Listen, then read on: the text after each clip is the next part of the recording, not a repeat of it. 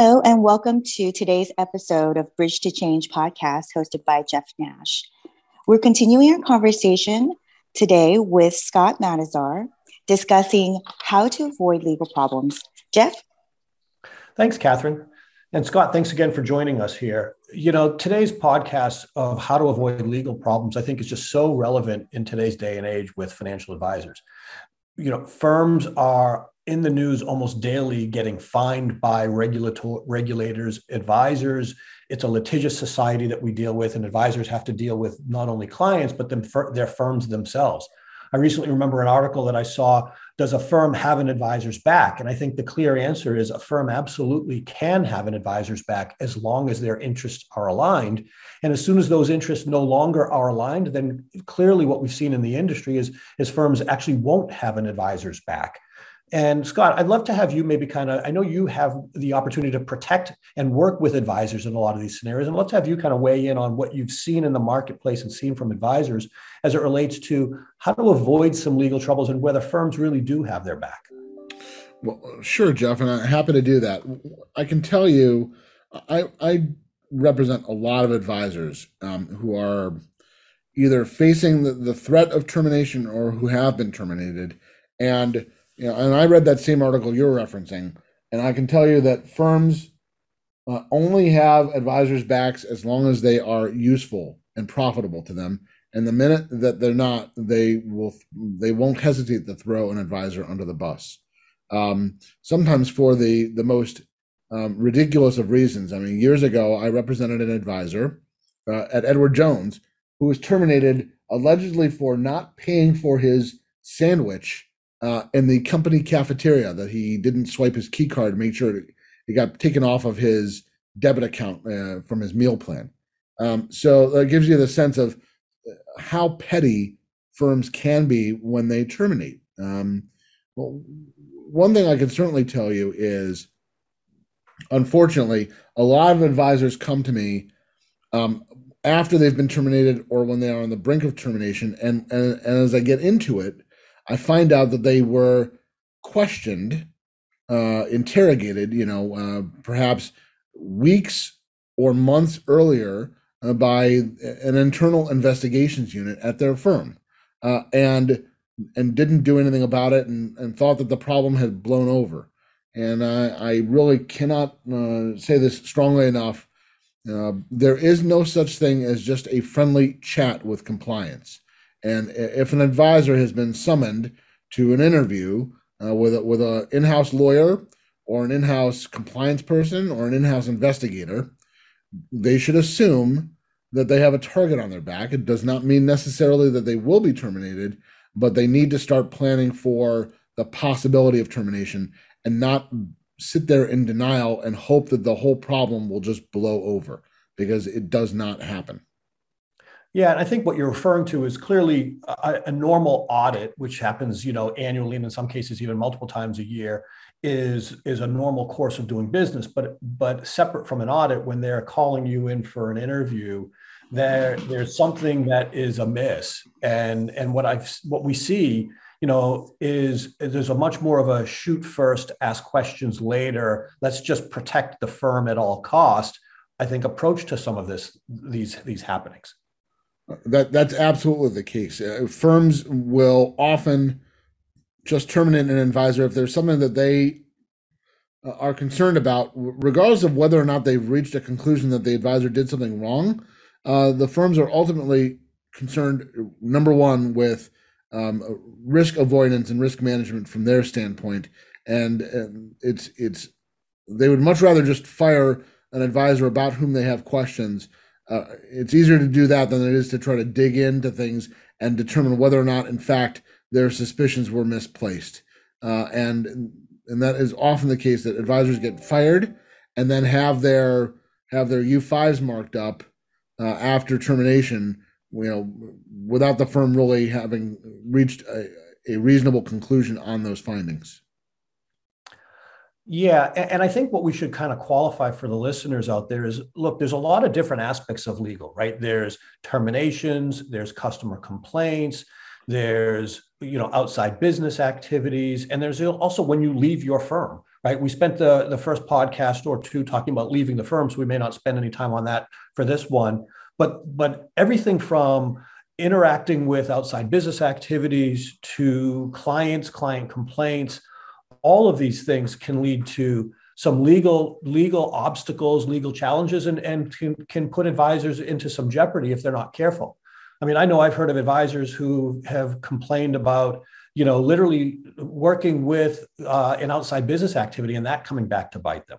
You know, maybe you could spend a couple minutes just talking about some of the different categories that you've seen.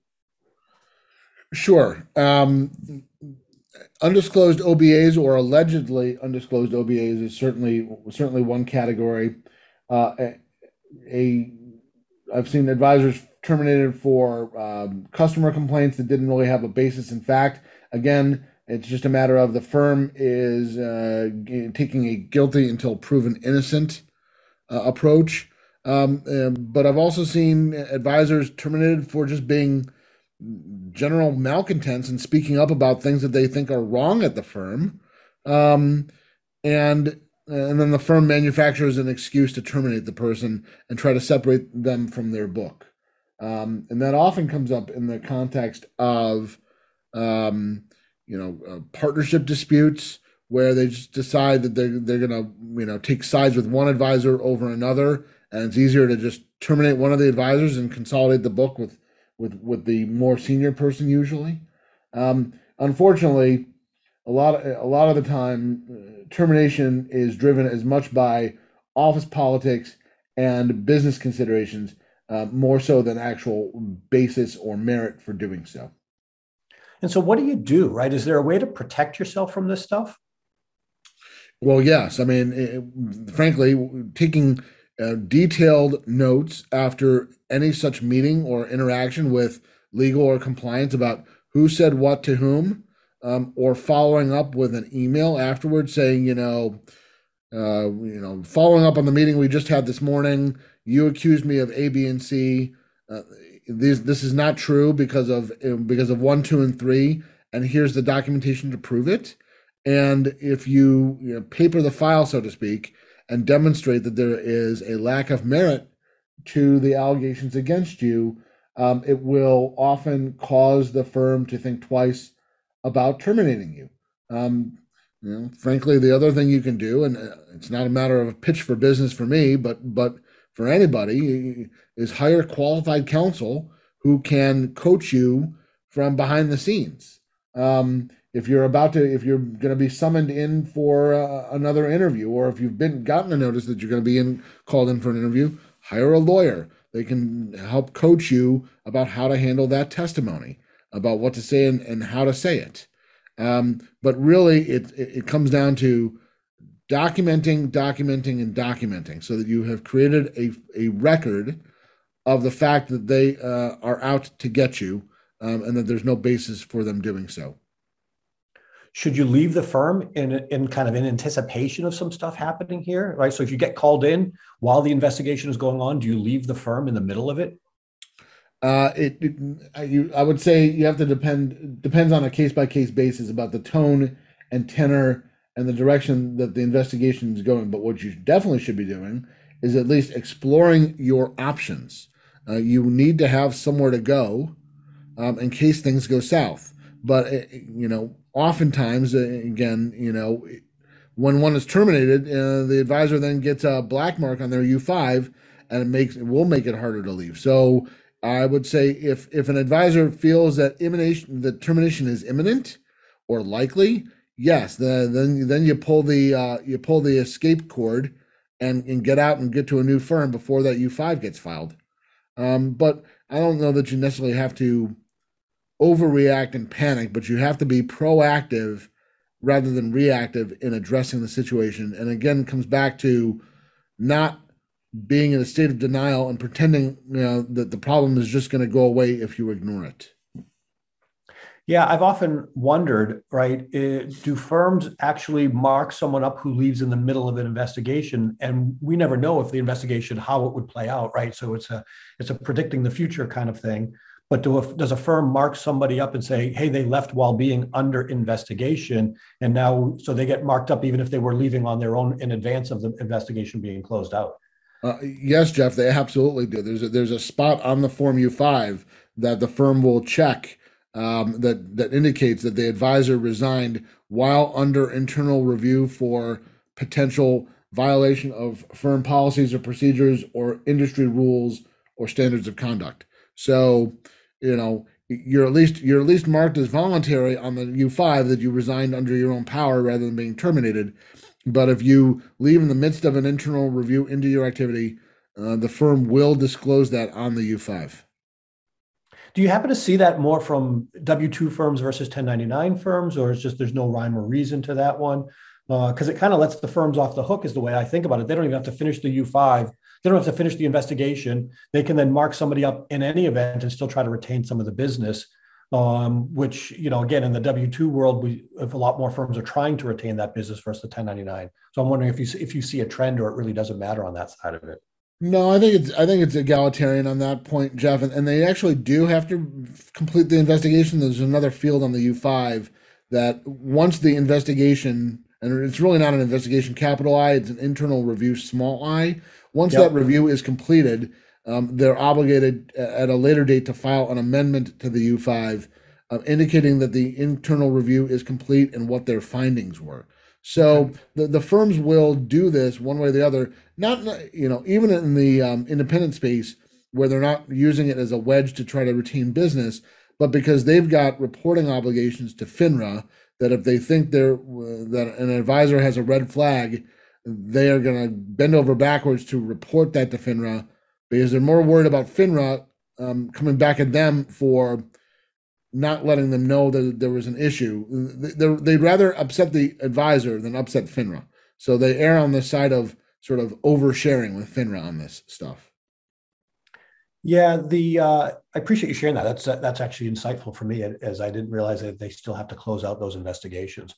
You know, pivoting a little bit, and we think about this stuff. One of the things that I've seen is advisors joining firms, and firms saying, "Sure, no problem. You can do this type of a business or this type of an outside business activity or or you can do x y or z and then the but that that event is i'll call it gray and later get the advisor in trouble right? And while firms i've always experienced kind of are in the mindset of firms can be they'll get fined and advisors can get put out of business. That's the expression i've always used right? And i'm not the attorney clearly. Um, is there any merit to how i think about that and how i describe that? You know, just to kind of level setting for folks out there, be careful of what a firm may let you do because just because they let you do it doesn't mean it's allowed and it could still get you into trouble. Well, I, I think it's um, well, yes, there is a lot of merit to that, and in fact, I'm dealing with a situation like that right now where uh, a client disclosed uh, an OBA to the firm uh, a couple of years ago. It was vetted and approved by the firm, but they uh, they've claimed that the nature and scope of the OBA changed over time, it broadened and modified, and that the advisor did not properly disclose to the firm those changes. You know, uh, my client obviously says it's all part and parcel of the same general approved conduct, um, and you can't reasonably expect me to to update the firm every time I'm doing something that's a little bit different um, within the scope of the the more general OBA, and the firm took a very different position and used that excuse to terminate my client and and presumably now will try to use that bad PR to make a play for his book. So, you know, my my advice is that advisors should always, um, if there's any meaningful change to the scope of their OBA activities, um, that they ought to be updating the firm um, on a regular basis and making sure that they are getting uh, approval all along the way to immunize themselves from from problems. And kind of the last category I see is that advisor to client relationship. Uh, you know, a lot of the clients, a lot of times an advisor will meet with the client and they'll just after the meeting, even though it's been a client has been there for a long time, after one particular meeting, they just can tell it, hey, that wasn't a great meeting. You know, you know, do they do anything different after that meeting? I would assume document, document, document, but are there other things they can do, you know, kind of ongoing with those client meetings that are happening on a, that are normal meetings as well as those that may just don't go as well as you, you know, the client challenges you and or is concerned about something. What what do you say to those advisors? Well, I, I think with those advisors, you, you know, again, not ignoring the problem, um, and, and, you know, this is a good time for you to uh, to enlist the assistance of your branch manager or your or your compliance person in your branch and say, you know, I just had a meeting with a client and it didn't go as well. I've got I've got a, a little bit of a funny feeling about it. I haven't done anything wrong, but here's here's what's occurred. This is where the firm can actually help you, right? Um, you know, because the last thing they want is to be surprised with a customer complaint down the road. Um, and telling them, look, the customer didn't complain about anything, but I just sort of feel uneasy and enlist the assistance of, of management to help you smooth it over or uh, figure out how to be proactive about addressing the situation. But but again, Jeff, to your point, absolutely. Um, document, document, document is always the, the key provision there. Um, and um, following up with the client to see uh, if there's anything else after a couple of days of reflection, if there's anything else you can do to to uh, address their concerns. I think that's a great idea of using kind of going to the compliance or the management uh, for advisors. I mean, so often advisors are, you know, it's I don't know if the word is afraid, but intimidated and just want to avoid it, right? Uh, and they kind of put the, you know, kind of bury it as much as they can and pretend it didn't happen. And I think that's a, a great example of when you should be proactive in utilizing folks. Uh, and and for those advisors who have you know, there's clearly going to be advisors who may not have the best relationships with with their management, and they're going to be concerned about that. But I still think it's an example where they need to protect themselves, and the best way to protect themselves is being in, in front of those things. Absolutely, Jeff. I mean, the firms more than anything, firms hate surprises. So if they if they get a complaint letter uh, a month or six weeks later from this customer, and they find out that you had a that the advisor had a, a disquieting phone call with that client you know, six weeks ago and didn't say anything to management, that's not going to do. That's not going to put the advisor in, in a great light with the firm. Yeah, it's interesting how it's sometimes it's not the end. It's the it's not the event itself. It's the way the event gets handled, right? And that's the uh, that can be create more damage than the than the initial event. Absolutely, that's absolutely right, Jeff. Yeah. Hey Scott, this has been great information, great insights, and and I know our listeners will get a, a lot of valuable information out of this. Thanks again for your time today. My pleasure. Thank you. Have a good day.